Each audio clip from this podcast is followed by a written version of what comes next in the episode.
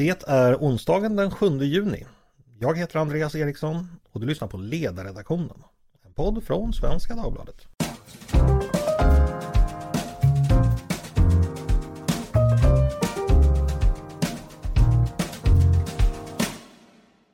Varmt välkomna till oss igen. Igår den 6 juni var det ju som bekant Sveriges nationaldag. Som vi firar dels till minnet av den nya grundlagen som vi fick 1809 och dels för att Gustav Vasa valdes till kung då.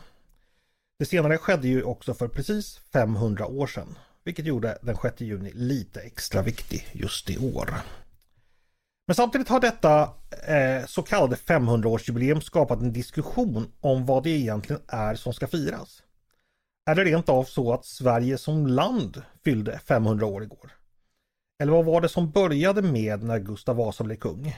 Vad var det som förändrades i Sverige i och med hans regeringstid? En del säger att eh, man mycket väl kan säga att Sverige faktiskt fyllde 500 år igår medan andra är mer skeptiska. Eh, jag tänkte faktiskt att vi skulle idag då fördjupa oss i Vasa och hans gärning. Och med mig för att göra det har jag Olle Larsson, historiker och författare, bland annat till boken Gustav Vasa, en förste bland furstar. Varmt välkommen hit Olle! Tack så mycket för det! Ja, jag kan börja med den där frågan om de där 500 åren. Skulle du säga, tycker du det är rimligt att säga att Sverige, eller i alla fall viktiga delar av det som är idag i Sverige, fyllde 500 år igår? Svaret på den frågan är egentligen ja. Det beror lite grann på vad det är vi pratar om därför att Sverige som rike är avsevärt äldre än 500 år. Man brukar säga att det svenska riket skapas under en process på drygt eh, 150 år i stort sett från tidigt 1100-tal fram till mitten av 1200-talet och ett svenskt rike växer fram med centrum då i Götalandskapen eller egentligen mellan sjöarna Vänern, Vättern och Mälaren egentligen. Så där har vi någon slags riksbildning. Eh, det här är ju ett rike där kungamakten är ambulerande.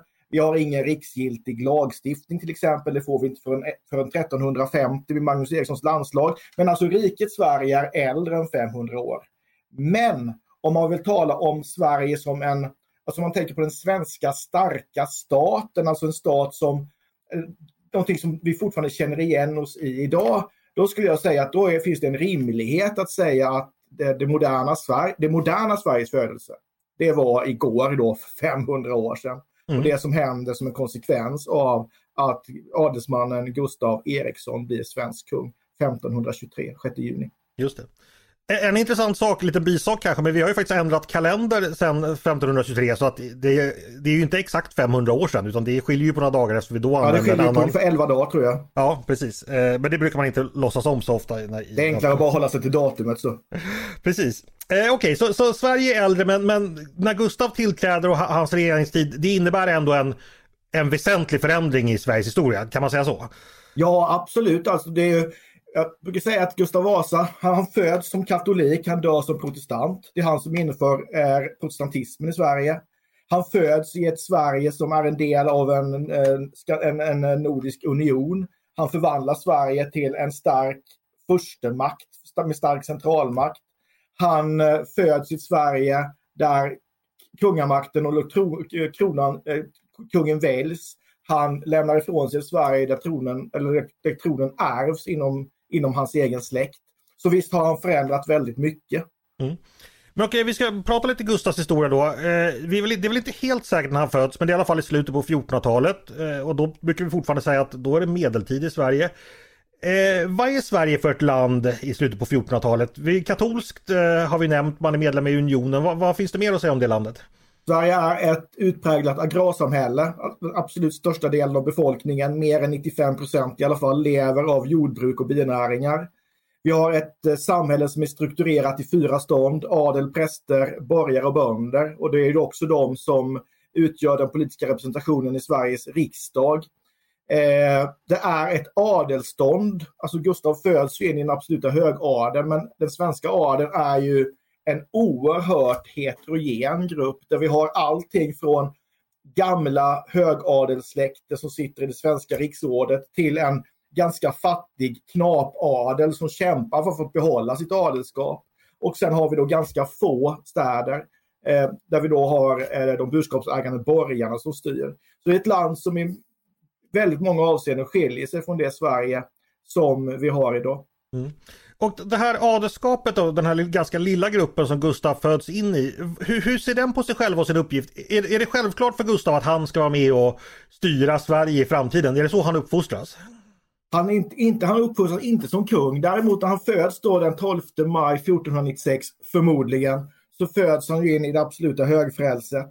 Och hans roll och den uppfostran han får, han ska en gång bli ättens huvudman. Han ska eventuellt sitta i riksrådet, förmodligen sitta i riksrådet.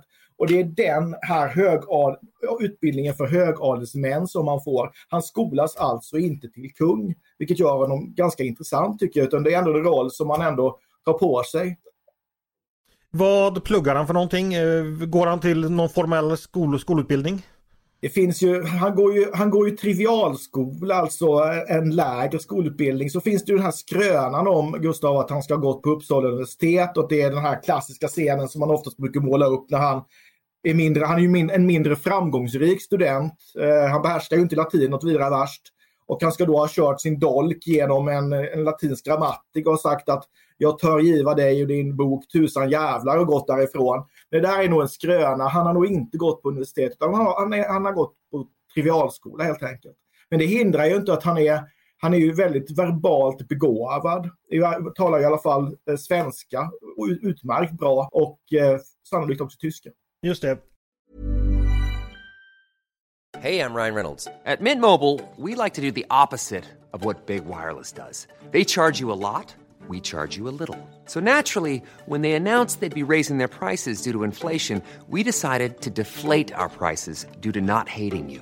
That's right. We're cutting the price of Mint Unlimited from $30 a month to just $15 a month.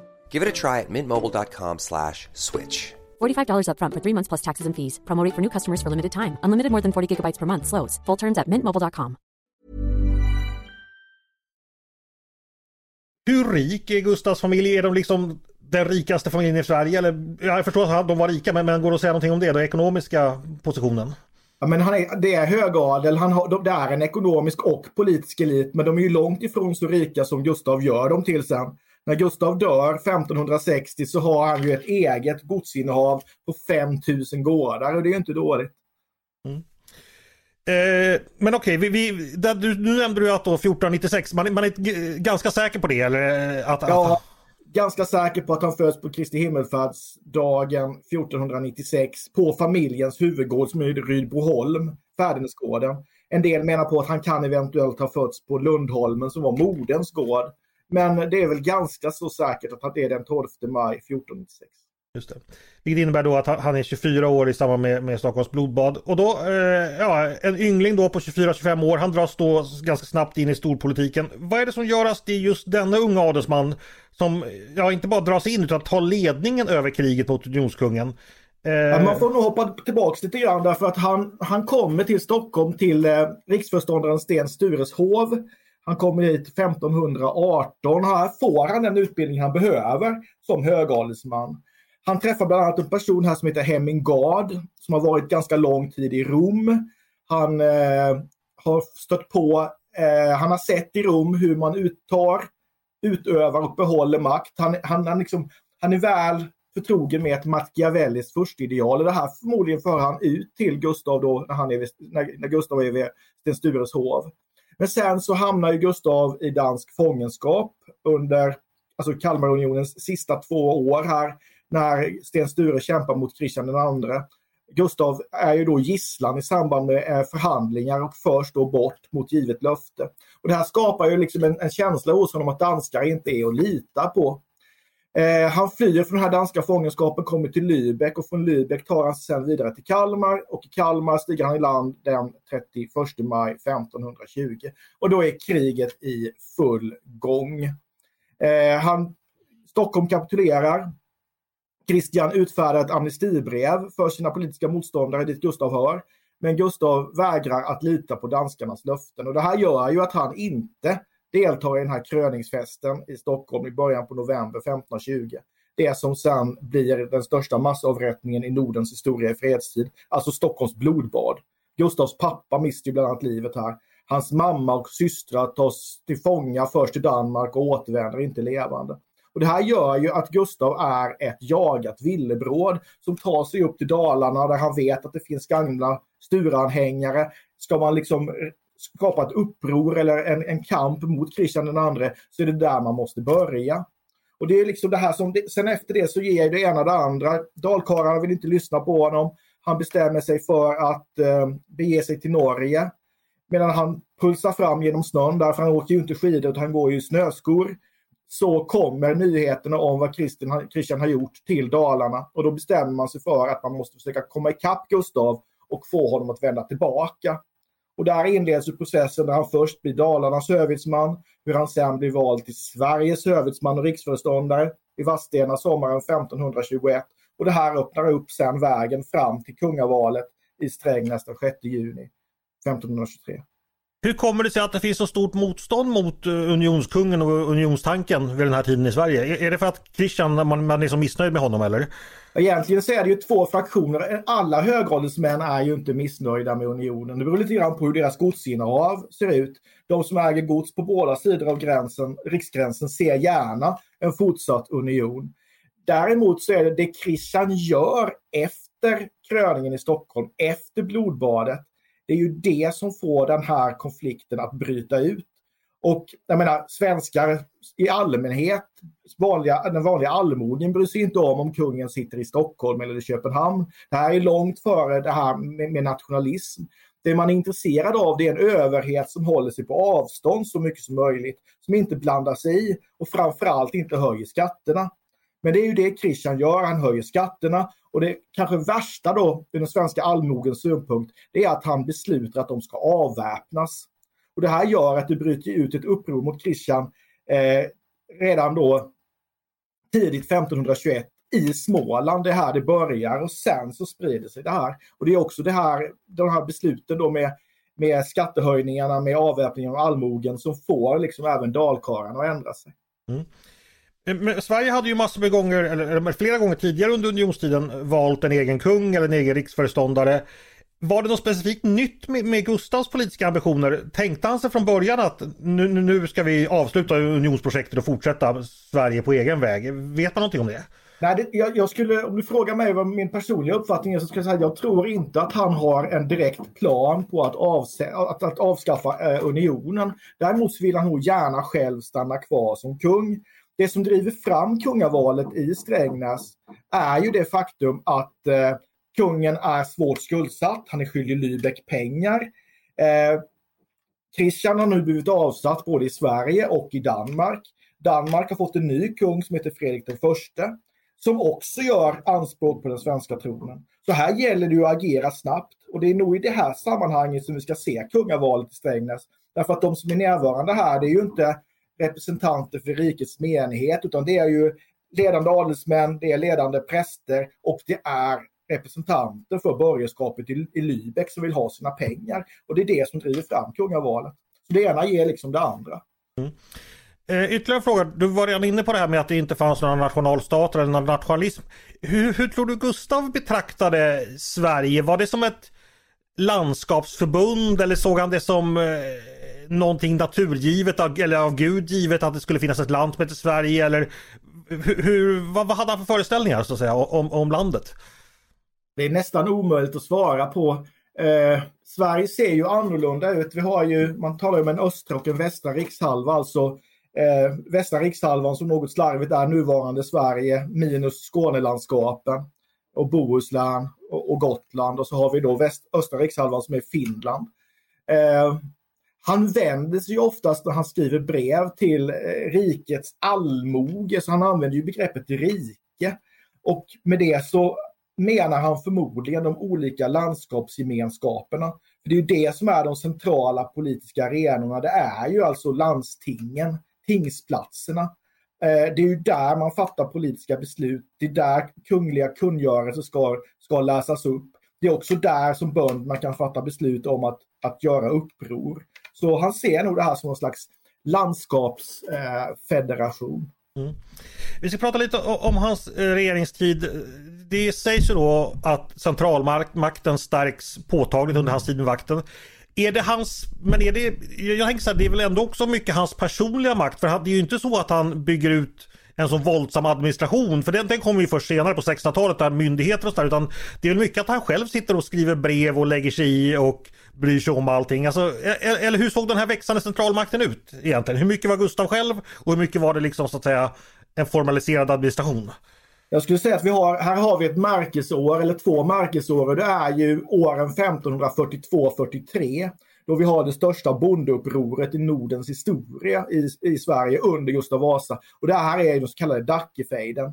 När kungen krossar Dackefejden 1543, då kan man säga att det är då det här stadsbyggnadsprojektet börjar på allvar. Alltså Sverige som läggs under en stark fogdeförvaltning. Redan tidigare så har man ökat eh, skatteuppbörden. Man har blivit bättre på att kontrollera att skatterna tas in. Gustav Vasa för in de svenska gårdarna i, i jordeböcker. Han styr, precis som du säger, han styr ju egentligen genom att skriva brev från Stockholm som då ska läsas upp på tingsplatserna. Det är där man får veta vad det är kungen eh, vill göra. Samtidigt, och det tycker jag kanske är det viktigaste med Gustav Vasa, Dackefejden har lärt honom någonting. Nämligen att upproriska bönder är farliga, riktigt farliga. Det här, det här upproret kunde kanske har ju inneburit slutet för Gustavs regeringstid. Så han vill ju inte ha några fler uppror av helt förklarliga skäl. Och det man kan se är att kungen börjar gå försiktigare fram från och med mitten på 1540-talet. Alltså han blir mer benägen på att lyssna in och eh, förhandla. Vi ska komma ihåg då att det som gör Sverige lite unikt i det tidigmoderna Europas historia, det är att vi har en väldigt stark bondeklass med självägande bönder som har ett politiskt inflytande som inte bara är en, en chimär utan som är reellt. Och så om man så vill, om man vill prata om en svensk modell och den svenska politiska kulturens rötter, så tror jag att man får gå till Gustav Vasa. För här ser man rötterna till den här svenska förhandlingskulturen. Hellre förhandlingar, kompromiss och konsensus än peka med hela handen uppifrån och konfrontation. Mm. Men samtidigt var väl ändå Gustav, eh, det finns ju en känd bok om honom som handlar som heter då Landsfader eller tyrann där svaret är då att han var ganska mycket tyrann också. Han, han, skydde ju inga medel när det väl när det väl behövdes. Han, han kunde bruka våld och, och, list om vartannat. Eh, vad finns att säga om det? Hans liksom, ja hur mycket tyrann tycker du han kan beskrivas som? Jag skulle beskriva honom som, han, han är ju en machiavellisk furste han utövar ju makt precis på det sätt som Nicola Machiavelli förespråkar i boken Fursten som kommer 1517. Gustav har aldrig läst Machiavelli, men han har fått Machiavellis tankegods via Hemingard som han då har träffat i Sten Stures hov. Och jag tror att hade Machiavelli sett hur Gustav utövar makt så hade Machiavelli nickat instämmande och sagt just det, precis så. Alltså missbruka inte mildhet. Det är bättre, undvik att vara hatad men det är bättre att vara fruktad än älskad. Lita inte på tur. Skaffa dig goda rådgivare. Lita inte på andras militära styrkor. Du ska kombinera rävens och lejonets egenskaper, list och styrka. Och så här agerar han ju. Alltså med våra mått mätt så är han ju fruktansvärt hänsynslös. Han drar sig ju inte för att bryta eh, givna löften. Han drar sig ju inte för att, att, att röja folk ur vägen om man har någonting att vinna på det. En sån här episod som är ganska okänd i svensk historia det är att man alla känner till Stockholms blodbad. Få känner till blodbadet i Kalmar 1525 där slottsbesättningen som då eh, slottet kontrolleras av anhängare till Kristian II alltjämt eh, Gustav, de, Gustavs trupper lovar de här fritt avtåg mot att de kapitulerar. De gör det och det här slutar med ett blodbad på ungefär 60 personer. Så det, han är ju machiavellisk ut i fingertoppen. Eh, en del av den här listen, det var ju det här med hans förmåga att kommunicera som vi varit inne på. Han beskrivs ju närmast som ett PR-geni som, som nådde oerhörda framgångar med, med propaganda och informationskrigsföring. Eh, ja, är, är det en korrekt bild? Var, var propagandan så central i hans styre som det ibland framställs? Alltså han är jätteskicklig på att skriva brev. Hur han spelar ut till exempel i samband med uppror så rustar han alltid militärt. Men samtidigt skickar man ut skrivelser som manar till lugn. Där man målar upp kungen som oskyldig, folket som oförstående. Spelar ut olika landskap mot varandra. Men just den här bilden, alltså landsfader eller tyrannen, bilden av landsfadern, det är ju någonting som han själv skapar under sin egen levnad. Det här är ju en del av Peder Svarts krönika förmodligen skriven på 1550-talet, sannolikt dikterad av Gustav själv om man tittar på hur språket ser ut. Det är ju samma språk som Gustav använder i sina brev. Och det här är ju, läser man Peder Svarts krönika så är det ju den, den grundläggande tanken här i hela krönikan det är att Gustav redan från början var ämnad för någonting stort. Eh, han har hela tiden Guds stöd, Guds beskydd. Det här framgår ju också av hans egna valspråk. All makt är av Gud. Säll är den som fruktar Herren och så vidare. Han gör allt för folket. Han har ingen vilja till egen makt. Utan han är liksom landsfadern som vill folkets bästa.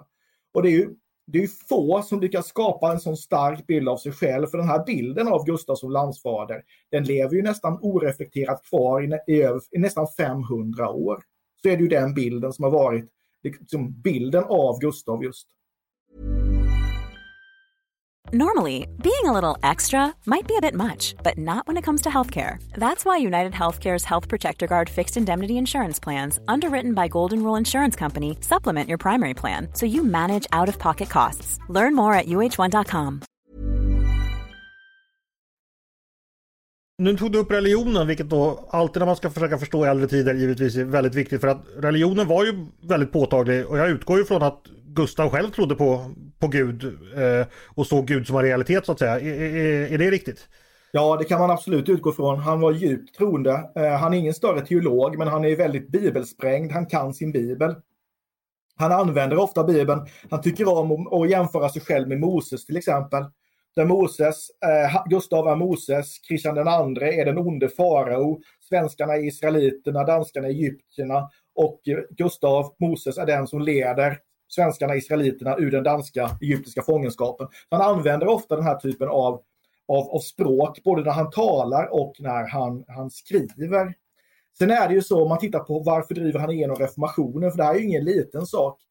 Och i Peder Svarts krönika så påtalar Peder Svart, och jag antar ju då att det är Gustavs ord vi hör genom Peders penna, att det här med att bryta kyrkans makt i Sverige Eh, det är någonting som han har funderat över och som han har funnit stöd i, i den heliga skrift och med hjälp av sina rådgivare då, eh, Laurentius André och Olaus Petri. Att det här är noga övervägt och inte bara då en fråga om att eh, förstärka statskassan genom att dra in kyrkogods. Mm. Så, så, vad har vi då? Vad har vi med oss från hans tid då? Du har nämnt att eh, en viss form av konsensus och samförståndskultur. Vi har en förvaltning som kommer igång och ett skatteväsende som blir mer effektivt.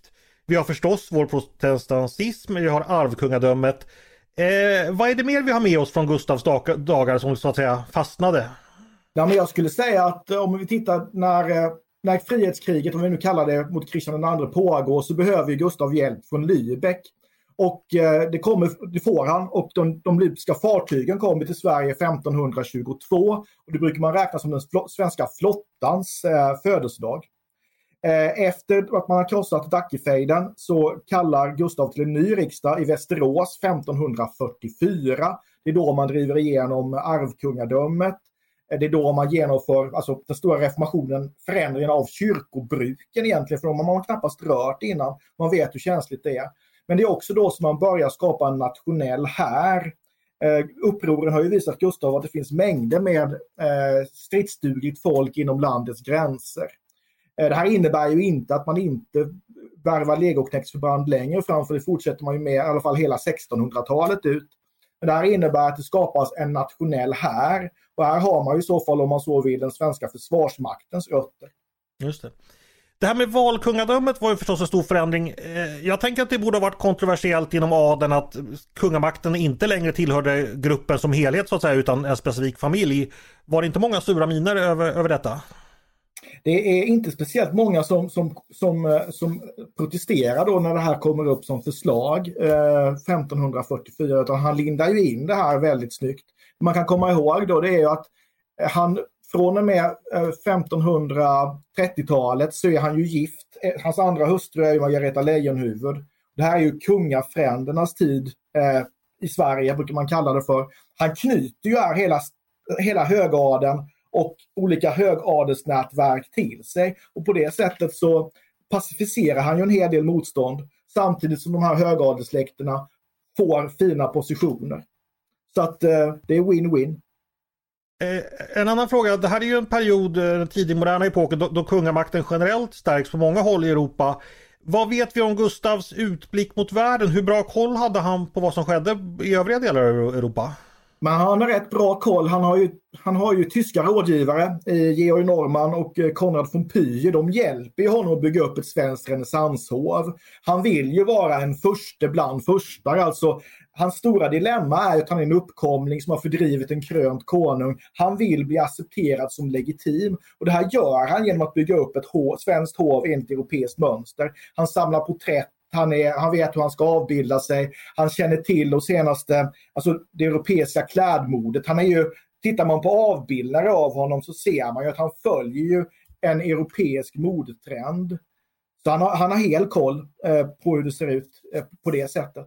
Och sen är ju han en svensk renässansfurste helt i klass med Henrik den åttonde, Frans den förste, Karl den femte eller till och med hans antagonist Kristian den andre. Hade han komplex för att uh, han var den här uppkomlingen, tror du? Ja, mycket. Det är nog det som jag, jag menar på att det är mycket det som driver hans, uh, det, är en, det är en stark drivkraft i, i hela hans liv och hela hans karriär. Att just bevisa att han är en förste bland förstar och ingen, ingen småstadsuppkomling. Mm. Eh, vi ska snart ta och avrunda. En fråga jag alltid funderat på. Det är ganska svårt att läsa Gustavs brev. Man får ah, läsa dem högt och anstränga sig. Hade vi kunnat förstå om vi hade kunnat, skulle vi kunna prata med honom ifall vi dök upp i hans samtid?